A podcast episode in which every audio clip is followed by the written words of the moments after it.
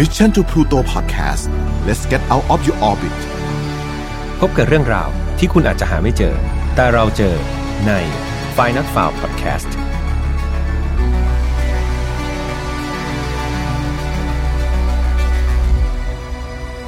สวัสดีครับ ยินดีต้อนรับเข้าสู่ f i n a l f i l e Podcast ซีซั่นที่ 2 นะครับ วันนี้คุณอยู่กับผมแฮมทัชพลเช่นเคย เรามาถึงตอนที่ 32 กันแล้วนะครับ อย่าเพิ่งเบื่อถ้าผมจะพูดชื่อตอนทุก ๆ ครั้ง เพราะว่ามันเป็นเหมือนการเตือนตัวผมเองด้วยว่าตอนนี้ผมมาไกลขนาดไหนแล้วเนาะถ้า 1 ตอนมันคืออายุ 1 ปีเนี่ยเท่ากับ File Not Found เราก็ 32 ขวบแล้วนะครับ ก็เป็นผู้ใหญ่วัยกลางคนแล้วแหละจะบอกอย่างนั้นก็ว่าได้ ก็อยากให้ File Not Found ของเราเนี่ยอายุยืนยาวเนาะเกินร้อยปีได้ยิ่งดีเลยอยากอยู่กับทุกคนเป็นนานๆครับ ดังนั้นทุกๆ feedback ครับอยากให้ปรับปรุงตรงไหนหรือชื่นชอบอะไรนะครับยังไงฝากคอมเมนต์ไว้ได้เลยครับ ไม่ว่าจะเป็นแฟนเพจหรือว่าใน YouTube หรือว่าช่องทางต่างๆ ก็ได้ รับรองว่าผมและทีมงานจะเข้าไปอ่านนะครับแล้วก็นำกลับเข้ามาดิสคัตกัน แล้วก็ปรับปรุงรายการอย่างแน่นอนเพื่อให้ถูกใจทุกคน ช่วงนี้นะครับเพื่อนๆเป็นยังไงกันบ้าง ในวันที่ผมอัดเนี่ยก็เรียกว่ามีหลาย ๆ สถานการณ์เกิดขึ้นนะครับ ไม่ว่าจะเป็นเรื่องของโควิด -19 เองเนี่ยที่ดูเหมือนนิ่ง ๆ แต่ก็เริ่มจะมีสายว่าเอ๊ะมีข่าวว่ามีการตรวจพบผู้ป่วยอีกครั้งหรือเปล่านะครับ อันนี้ก็กำลังอยู่ในช่วงที่เช็คข่าวกันอยู่ ในขณะที่สถานการณ์เกี่ยวกับการเมืองเนี่ยก็จะดูร้อนแรงจริง ๆ นะครับ ร้อนแรงมาก ๆ อย่างไรก็ดีครับ ก็อยากให้ทุกคนเนี่ยดูแลตัวเองนะครับ แล้วก็คนที่คุณรักดี ๆ คิดต่างได้ครับ แต่ขอให้ต่างบนความคิดก็พอใช้หลักเหตุและผลนะครับ ไม่ต้องถึงกับเป็นศัตรูกันเลย เพราะบางครั้งครับคนในบ้านหรือคนในครอบครัวครับก็อาจจะคิดไม่เหมือนกัน แต่เราก็ไม่จำเป็นว่าจะต้องไปทะเลาะกันจริงไหมบางทีพ่อแม่เรา หรือว่าลูกเราหรือว่าพี่น้องเราคิดไม่เหมือนกัน ไม่เป็นไรครับ คนเราคิดแตกต่างกันได้ เราต้องทำความเข้าใจและยอมรับในความคิดของกันและกัน ขนาดกินข้าว บางคนชอบกินข้าว บางคนชอบกินก๋วยเตี๋ยวถูกไหม ชอบไม่เหมือนกันเลย ดังนั้น ความคิดแต่ละคนไม่เหมือนกันครับ อย่าไปสร้างศัตรูจากสิ่งที่เขาคิดไม่เหมือนเราแค่นั้นเอง ผมเป็นกำลังใจให้กับทุกๆ คนจริง ๆ นะครับและด้วยในเนื้อหาในซีซั่นที่2นะครับอย่างที่ผมบอกไปทุกๆ ครั้งเลยก็คือ มันจะรุนแรงขึ้นนะครับ แล้วก็บางตอนอาจจะมีคดีที่เลือดสาดแหละมืดดำอยู่ ก็ต้องออกตัวไว้เลยครับว่าไฟนอตฟาวของเราเนี่ยไม่สนับสนุนความรุนแรงทุกประเภทครับ ทุกเรื่องที่ผมนำมาเล่าอยากให้ฟังไว้เพื่อเป็นแนวทางในการป้องกันตัวเองเนาะแล้วก็ถอดบทเรียนจากอดีตที่มันเลวหลาย ไม่ให้เกิดกับเราและคนในครอบครัวในปัจจุบัน เพราะผมเชื่อว่าอดีตเนี่ยบางทีมันไม่ดีหรอก แต่ว่ามันมีบทเรียนแหละมันมีอะไรบางอย่างที่เราเทคเอาเวกลับมา สอนตัวเราเองในปัจจุบันได้นะครับ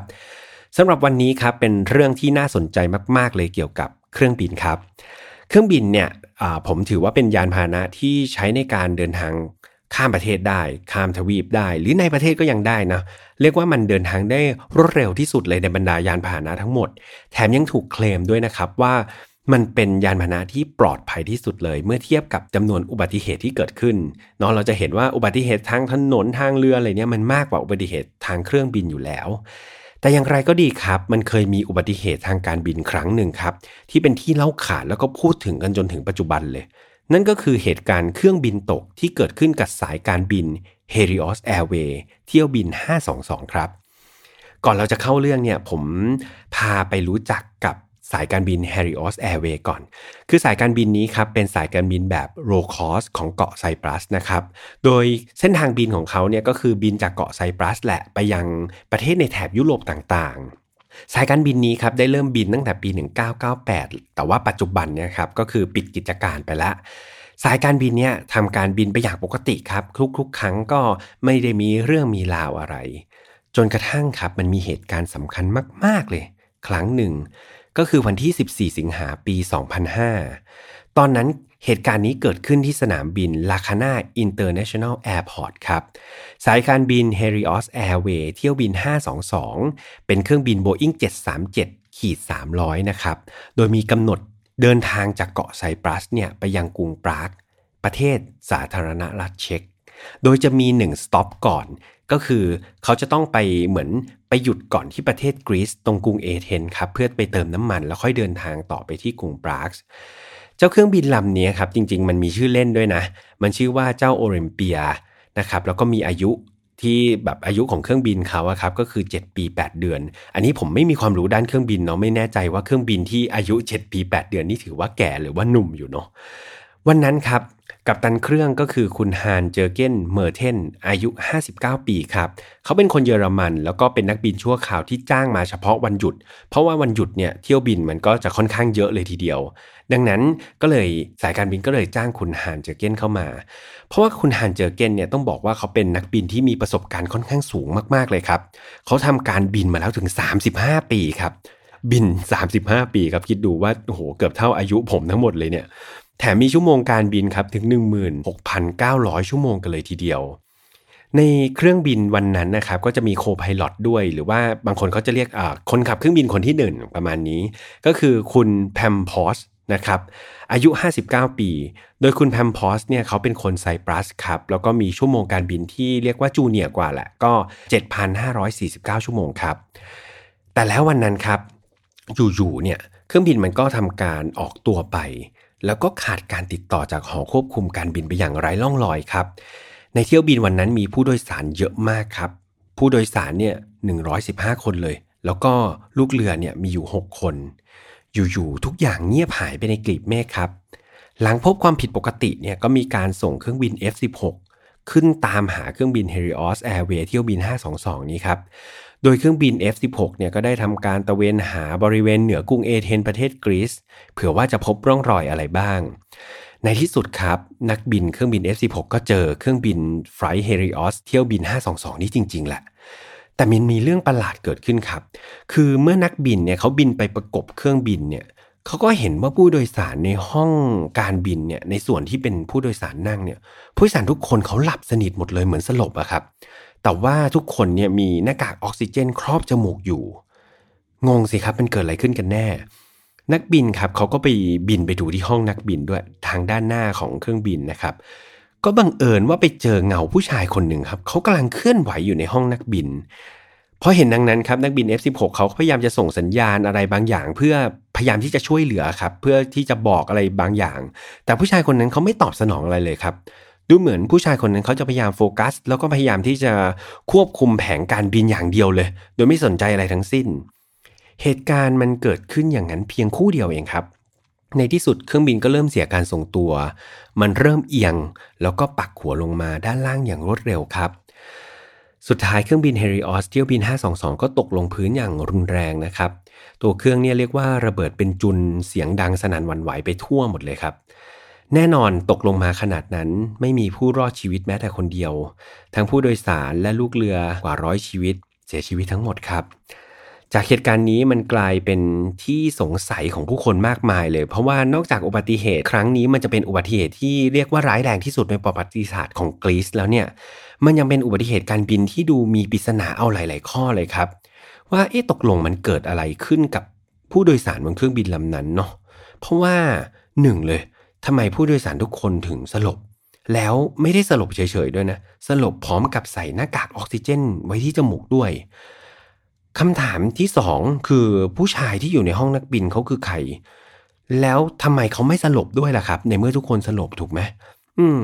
แล้วทำไมเขาถึงไม่สนใจนักบิน F16 เลย แต่พยายามจะทำอะไรสักอย่างเกี่ยวกับแผงควบคุมเหมือนเขาพยายามจะบังคับเครื่องบินนะครับ และสุดท้ายสำคัญมากๆเลย อะไรคือสาเหตุที่แท้จริงของอุบัติเหตุการบินครั้งนี้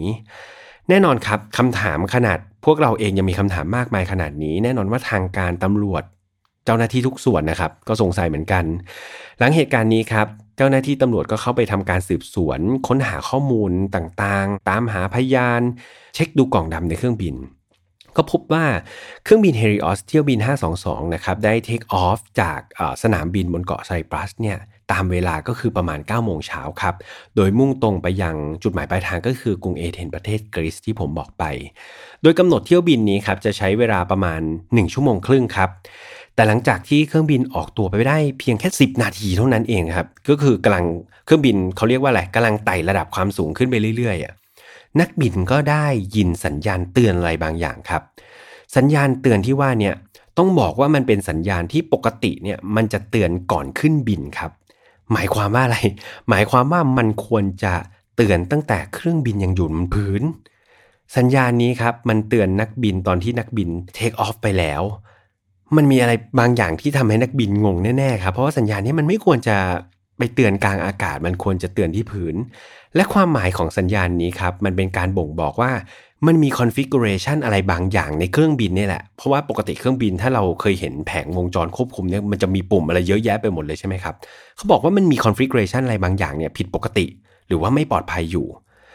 คือตามหลักครับ หากได้ยินสัญญาณเนี่ยนักบินจะต้องทำการหยุดไต่ระดับทันที แต่ด้วยความที่นักบินคนนี้ครับเขา คิดว่าสัญญาณทำไมมันดังผิดที่ผิดเวลาครับพูดง่ายๆคือมันไม่ควรจะดังตอนบิน เขาก็เลยคิดว่ามันอาจจะมีความผิดพลาดอะไรเกิดขึ้นตอนที่แจ้งเตือน คราวนี้ทั้งกัปตันแล้วก็โคพายロก็พยายามช่วยกันแก้ปัญหาที่เกิดขึ้นครับ แต่ว่าต้องบอกครับว่าคุณฮันเจอร์เกนเนี่ยเขาเป็นชาวเยอรมันใช่ไหมครับ แต่โคพายロของเขาเนี่ยเป็นชาวไซปรัสครับทำให้การสื่อสารเนี่ยมันค่อนข้างลำบากมากๆเลยครับ สุดท้ายแล้วกับตันฮานเจอเกนเนี่ยเขาก็เลยติดต่อไปยังศูนย์ปฏิบัติภาคพื้นดินแทน เพื่อให้วิศวะเนี่ยครับเขาช่วยหาสาเหตุดูว่าเฮ้ยสัญญาณเสียงอันนี้มันคือเสียงอะไรกันแน่ แต่แล้วในระหว่างที่กำลังติดต่อกับวิศวะของศูนย์ปฏิบัติการอยู่ อยู่ดีๆครับ มันดันมีสัญญาณอีกเสียงหนึ่งเตือนขึ้นมา คราวนี้เป็นสัญญาณเตือนที่ไม่เหมือนเดิมด้วยครับ มันเป็นสัญญาณเสียงเตือนที่แจ้งว่าเครื่องบินตอนนี้ร้อนเกินไป และอาจจะมีระบบไฟฟ้าในเครื่องขัดข้อง เอาละสิครับ คราวนี้มีสองสัญญาณดังขึ้นในห้องนักบินแล้ว แต่ในตัวเครื่องฟากห้องโดยสารบ้างดีกว่า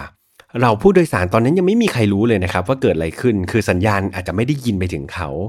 แต่แล้วครับจู่ๆก็มีหน้ากากออกซิเจนหล่นตุ๊บลงมาจากช่องข้างบนนะครับ อ่าคราวนี้เอาอะไรไงครับทุกคนทุกคนก็อนละหมาดแหละสิครับ แล้วก็รีบคว้าหน้ากากมาครอบจมูกอย่างรวดเร็วตามสัญชาตญาณครับ แต่เอาจริง ๆ ตอนนั้นทุกคนก็ยังงงๆครับ คือไม่รู้ว่ามันเกิดอะไรขึ้นทำไมอยู่ๆหน้ากากมันหล่นลงมา แต่ว่าหล่นลงมาแล้วก็ใส่จมูกไว้ดีกว่านะครับ ในขณะเดียวกันนักบินเองก็ไม่รู้เลยครับ ว่าตอนนี้ผู้โดยสารทุกคนมีหน้ากากออกซิเจนหล่นมาที่จมูกแล้ว คือต่างคนต่างไม่รู้ว่าแต่ละคนเกิดอะไรขึ้นนะฮะแถมเขายังไม่สามารถหาสาเหตุได้เลยครับ ว่าสัญญาณเตือนดังไม่หยุด เอ๊มันเกิดอะไรขึ้นอ่ากับตันเขาก็งงใช่ไหมครับฝากวิศวะภาคพื้นดินมากครับอ่าฝากวิศวะภาคพื้นดินที่อยู่ที่ศูนย์ปฏิบัติการเนี่ยก็ไม่สามารถหาสาเหตุได้เช่นกันครับตอนนั้น แต่แล้วครับ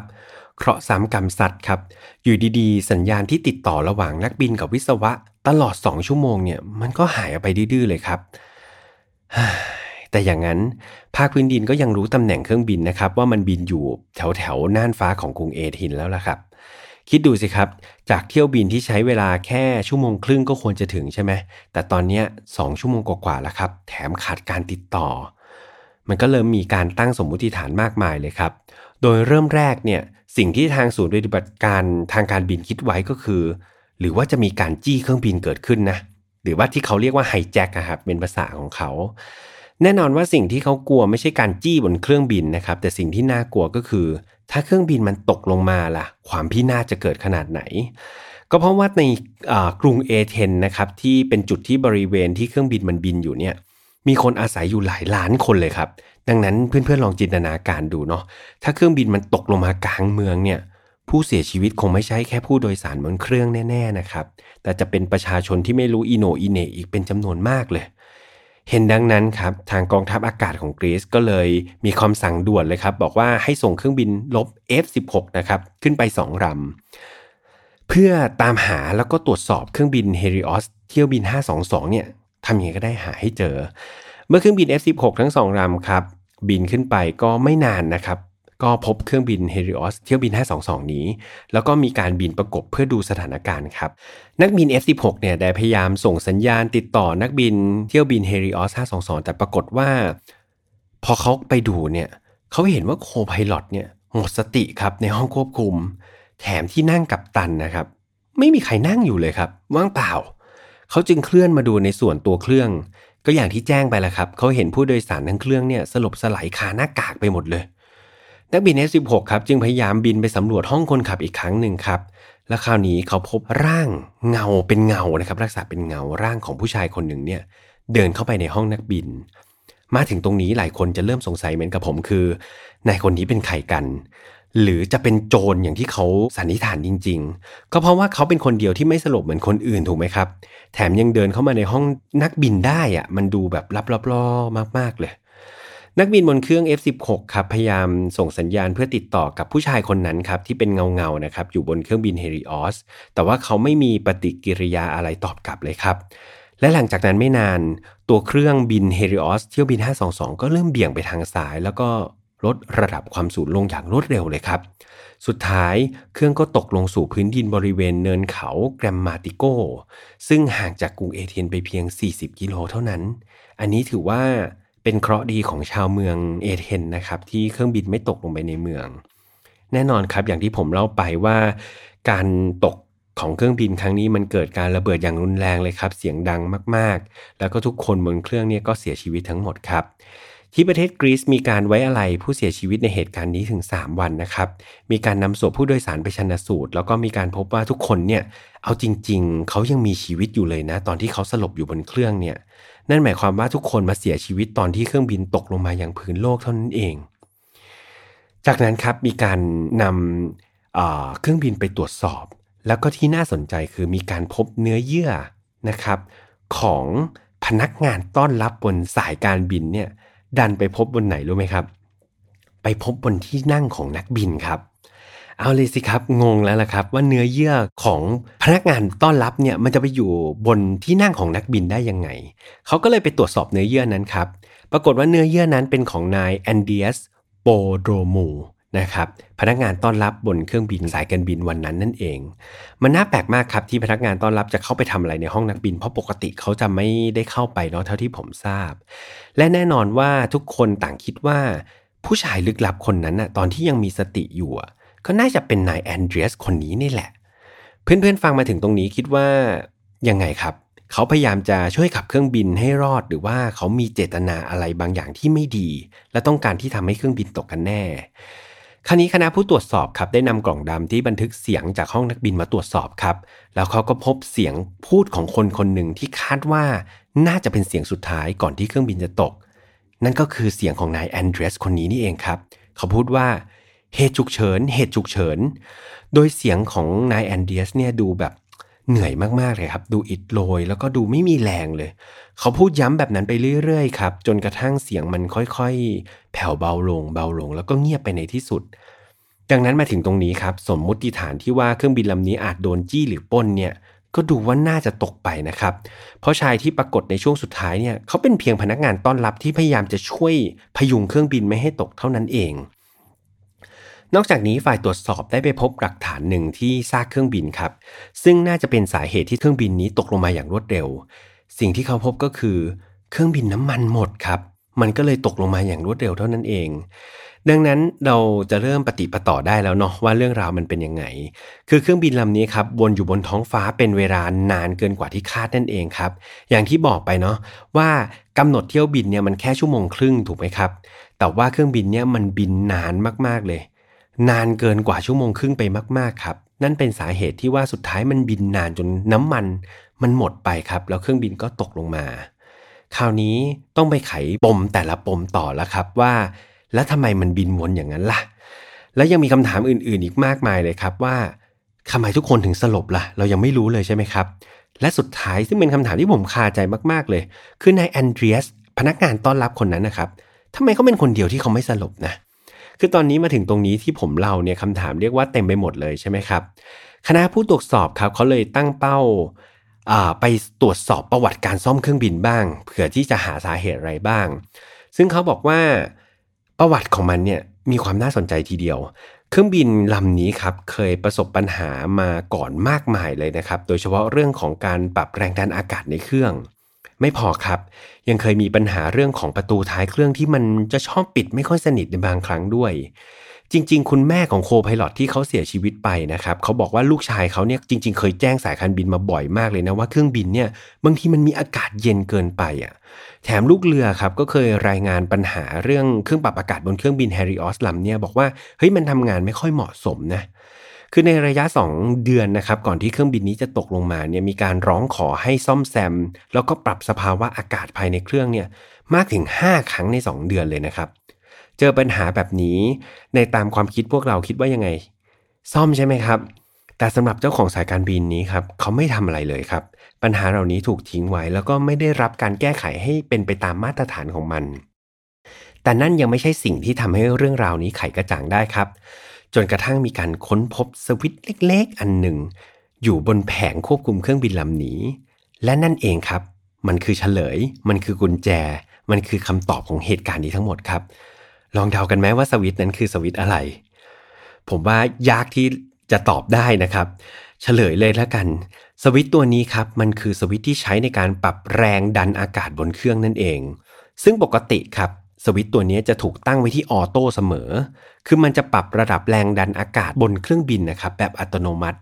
แบบเช่น เวลาเครื่องบินมันบินสูงขึ้นใช่ไหมครับ มันก็จะช่วยให้เครื่องบินเนี่ยเหมือนอปรับให้มันสมดุล มีการไหลเวียนอากาศให้มันดี มีออกซิเจนเพียงพอให้ผู้โดยสารหายใจได้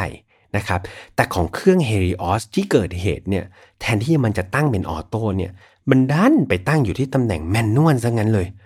อ้าวคำถามคือใครไปปรับจาก auto เป็น manual ล่ะ ก็เลยมีการตรวจสอบย้อนกลับไปอีกครับ ยังเหตุการณ์ก่อนหน้าก่อนที่เครื่องจะ take off ขึ้นไป ก็พบว่าในเช้าตรู่วันนั้นครับจริงๆ เครื่องบินลำนี้เขาเพิ่งกลับมาจากลอนดอน ลูกเรือที่ประจำเครื่องก็ได้รายงานว่าเฮ้ยประตูแช่แข็งแล้วก็ส่วนท้ายเนี่ยมันมีเสียงดังกึกกึกกึกกึกกึกอะเออ ก็อยากให้เขาไปตรวจสอบดูหน่อยว่า เอ๊ะ ระบบประตูทุกอย่างเนี่ยมันเรียบร้อยดีไหม ไม่อยากให้แบบเครื่องบิน เพราะว่าเครื่องบินนี้มันมี เหมือนมีประวัติอยู่นะว่าประตูหลังมันปิดไม่ค่อยสนิทเขาก็เลยไม่ไม่สบายใจก็เลยแจ้งทางทีม ซ่อมบำรุงไปบอกเฮ้ยมาช่วยดูประตูหน่อย วิศวะครับเขาก็ได้เข้ามาตรวจสอบแหละ แล้วก็มาหาว่าเอ้ยมันมีอะไรรั่วไหมแรงดันในเครื่องบินยังปกติหรือเปล่า และเพื่อทำการทดสอบแรงดันนะครับ ให้ครบถ้วนเนี่ยวิศวะครับเขาจำเป็นจะต้องปรับสวิตตัวนี้ครับสวิตควบคุมแรงดันเนี่ยไปที่แมนนวลเพื่อทำการทดสอบครับ แต่ วิศวะคนนี้เขาลืมครับ ลืมปรับกลับไปที่ออโต้จะเรียกว่าเป็นเคราะห์ร้ายหรือความสะเพร่าก็ไม่รู้ครับ แต่จริง ๆ แล้วนักบินเองครับจะต้องทำการตรวจสอบความพร้อมทุกอย่างของระบบเองด้วยตัวเองเหมือนกันเนาะคือตามหลักเนี่ยครับจากการที่หาข้อมูลมาเนี่ยเขาบอกว่าจริง ๆ แล้วนักบินจะต้องทำการตรวจสอบพวก configuration ต่าง ๆ ทั้งหมดบนแผงควบคุมการบินเนี่ย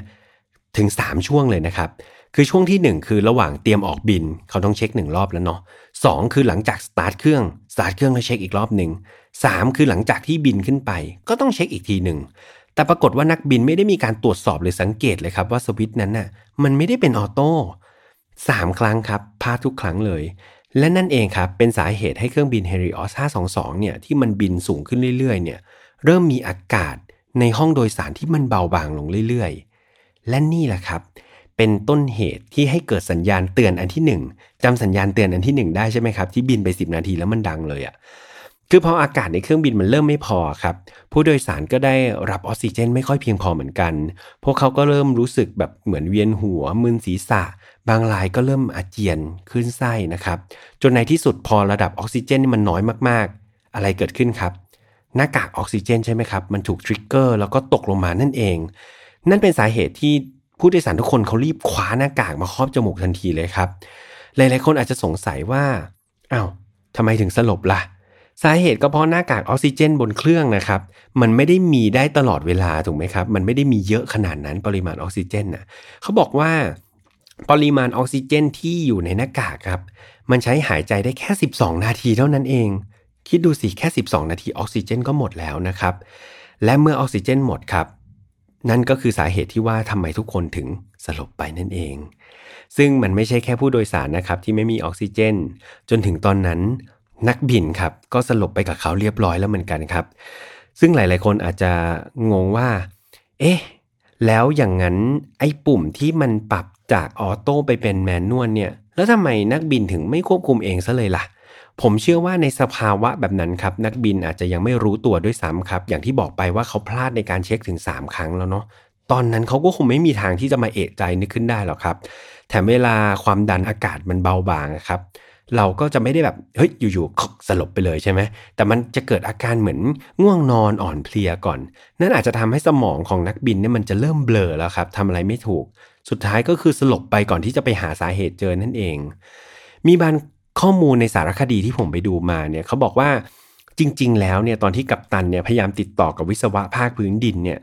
ทางวิศวะเนี่ยเขาถามกัปตันแล้วด้วยนะว่าไอ้สวิตแผงควบคุมแรงดันอากาศเนี่ยถูกตั้งเป็นออโต้หรือเปล่า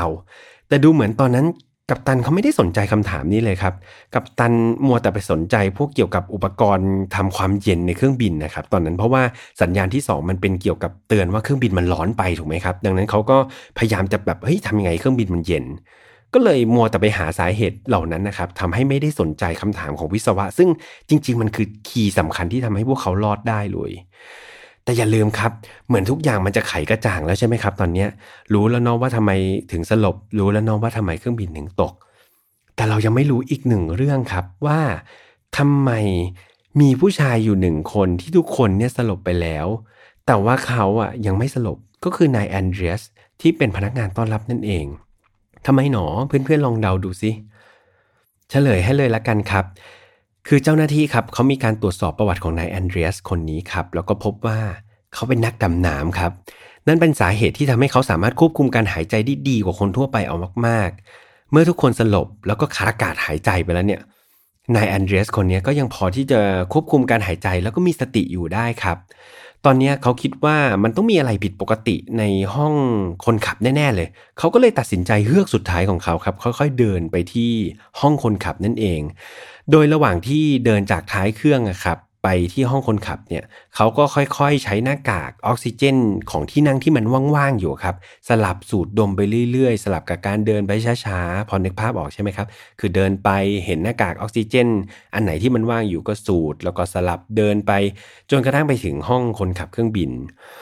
หลายๆ คนคงงงว่าเอาแล้วเข้าไปแล้วจะทำอะไรได้เพราะเขาเป็นพนักงานต้อนรับถูกไหมครับ หรือว่าสจวตนั่นแหละพูดง่าย ๆ เขาไม่ใช่นักบินเนี่ย ก็ต้องบอกว่าคุณแอนเดรียสคนนี้ครับพอไปดูประวัติจริง ๆ เนี่ยเขาเคยฝึกหัดเครื่องบินมาด้วยนะครับฝึกขับเครื่องบินมานะ นั่นหมายความว่าเขาก็คิดว่าตัวเองน่าจะพอบังคับเครื่องบินได้นั่นเอง แล้วเมื่อเขาไปถึงห้องคนขับครับ เขาก็พยายามที่จะบังคับแผงควบคุมการบินตามที่ได้ฝึกมาแหละ แต่โชคไม่เข้าข้างเขาครับ คือหนึ่งเนี่ยที่ผมไปดูสารคดีมาเนี่ยเขาบอกว่า การฝึกเครื่องบินของคุณแอนเดรียสเนี่ยมันไม่ได้เป็นการฝึก เครื่องบินแบบ Boeing 737อะครับคือมันอาจจะเป็นอีกระดับหนึ่งนะที่ยากเกินไป 2 คือเวลามันไม่ได้เยอะขนาดนั้นครับ เพราะในขณะที่เขากำลังสารวนพยายามบังคับเครื่องบินอยู่เนี่ยปรากฏว่าเครื่องบินมันน้ำมันหมดครับ เพราะว่าอย่างที่บอกไปว่าสายการบินเนี่ยไฟล์เนี่ยมันบินได้แค่หนึ่งชั่วโมงครึ่ง แต่ตอนนั้นอะรวมเวลาแล้วครับเขาบินไปถึง 3 ชั่วโมงแล้วครับ นั่นแหละครับ มันก็เลยเกิดโศกนาฏกรรมเกิดขึ้นครับ น้ำมันหมดแล้วก็ทุกคนเสียชีวิตไป มีเรื่องหนึ่งที่น่าเศร้ามากๆครับ คือผมไปเจอข้อมูลว่าจริง ๆ แล้วคุณแอนเดรียสเนี่ยเขาไม่ได้อยู่ในรายชื่อของคนที่ต้องไปบริการในเที่ยวบินนั้นเลยครับ แต่ว่าเขาเนี่ยสมัครใจที่จะไปเที่ยวบินนั้นเอง เหตุผลเพราะว่าแฟนสาวเขาครับเป็นแอร์โฮสเตสอยู่ในเที่ยวบินนั้นครับแล้วเขาก็แค่อยากจะอยู่กับแฟนนานๆเท่านั้นเอง เขาก็เลยขอติดเครื่องไปด้วยพูดง่าย ๆ น่าเศร้ามากๆเลยครับ เหตุการณ์นี้ครับยังเป็นข้อถกเถียงกันจนถึงปัจจุบันเลยว่าความผิดพลาดที่แท้จริงเนี่ยมันเกิดจากใครกันแน่ แน่นอนว่ามันเกิดจากความประมาทแหละครับ แต่ใครประมาทที่สุด และก็แน่นอนว่าบทเรียนและความผิดพลาดนี้ครับมันถูกตั้งออกมาเป็นกฎเกณฑ์อะไรต่างๆ มากมายในปัจจุบันเพื่อไม่ให้เกิดความผิดพลาดเหมือนในอดีตอีก อย่างที่ผมย้ำไปใน concept ของรายการเนาะความผิดพลาดของอดีตครับ มันคือบทเรียนที่ดีมากๆเลยของปัจจุบัน แล้วเพื่อนๆล่ะครับ คิดเห็นอย่างไรกับเหตุการณ์นี้ มาแชร์มาคอมเมนต์มาพูดคุยกันได้นะครับ แต่ละคนอาจจะคิดต่างกันได้นะ ผมอาจจะคิดแบบหนึง่งเพื่อนๆอาจจะคิดแบบหนึ่งมาคุยกันได้ครับ ใน YouTube ก็ได้ในแฟนเพจก็ได้นะครับ YouTube ตอนนี้ผมสมัครยูเซอร์แล้วนะ ไปคุยกันได้ จากเรื่องราวนี้ครับเราจะเห็นได้ว่าความประมาทแล้วก็ไม่รอบคอบเพียงเล็กน้อยนะครับอาจจะก่อให้เกิดภัยพิบัติมหันได้ แบบเราเองคงจะไม่ได้ไปขับเครื่องบินอะไรอย่างนั้นนะเนาะแต่ว่าเราก็สามารถที่จะฝึกสังเกตมันได้เหมือนกัน อย่างเช่นบางคนขับรถเนี่ยก็พยายามตรวจเช็คสภาพรถตามที่กำหนดนะครับขึ้นไปบนรถก็ดูว่าเอ๊ะมีอะไรผิดปกติไหมเกียร์อยู่ในที่ที่มันควรอยู่หรือเปล่ามีอะไรที่มันผิดปกติหรือเปล่าไฟสัญญาณอะไรขึ้นไหมหรือบางคนนั่งรถแท็กซี่ครับก็ลองสังเกต รถแท็กซี่คันนั้นที่นั่งให้ดีๆครับ ดูทะเบียนรถเขาดูสีรถเขา หรือว่าบางคนบางทีเนี่ยผมกลับจากสนามบินอย่างเงี้ยผมต้องนั่งแท็กซี่ใช่ไหมครับ ผมก็จะถ่ายรูปทะเบียนรถที่มันเป็นป้ายเหลืองๆที่อยู่ข้างๆอ่าไอ้ข้างๆประตูหลังอะตรงที่เบาะคนขับอะครับเอ้ยเบาะคนนั่งอะเนาะผมก็จะถ่ายไว้หน่อย แล้วก็ส่งไปให้คนที่บ้านดูเพื่อ เราก็ไม่รู้ว่าจะเกิดอะไรขึ้นนะอาจจะดูวิตกจริตเกินไป แต่อย่างน้อยเราก็ปลอดภัยไว้ก่อนครับ อย่างน้อยเราก็จะได้รู้ว่าเรานั่งไปกับใครนะครับ เรื่องพวกนี้ครับมันใช้เวลาไม่นานนะครับ แต่ว่ามันอาจจะช่วยเซฟชีวิตเราได้เลย ยังไงอยากให้ทำกันไว้จนติดเป็นนิสัยเนาะทุกคนตอนนี้ไฟนัดฟ้าของเราครับ จะเปลี่ยนวันออกอากาศมาเป็นทุกวันอังคารทางช่อง Mission to Pluto นะครับ ยังไงฝาก feedback กันได้ทุกช่องทางเลย ช่องทางของเรามีมากมายเหมือนเดิมครับ YouTube Spotify SoundCloud Podbean Apple Podcast แล้วก็เรามีแฟนเพจเหมือนเดิม ตอนนี้แฟนเพจของเรามีหมื่นกว่าคนแล้วนะ ใครที่ยังไม่ได้ไลค์อย่าลืมไปไลค์ด้วยเดี๋ยวตกเทรนด์นะครับ เพราะว่าเรามีบทความต่างๆ มากมายเลย ยังไงฝาก File Not Found แล้วก็ Mission to Pluto รวมถึงรายการทุกๆ รายการใน Mission to Pluto ไว้ด้วยนะครับ แล้วเจอกันใหม่วันอังคารหน้าสำหรับวันนี้ขอให้ทุกคนโชคดีปลอดภัย สวัสดีครับ Mission to Pluto Podcast let's get out of your orbit พบกับเรื่องราวที่คุณอาจจะหาไม่เจอ แต่เราเจอใน f i n a l f i l e Podcast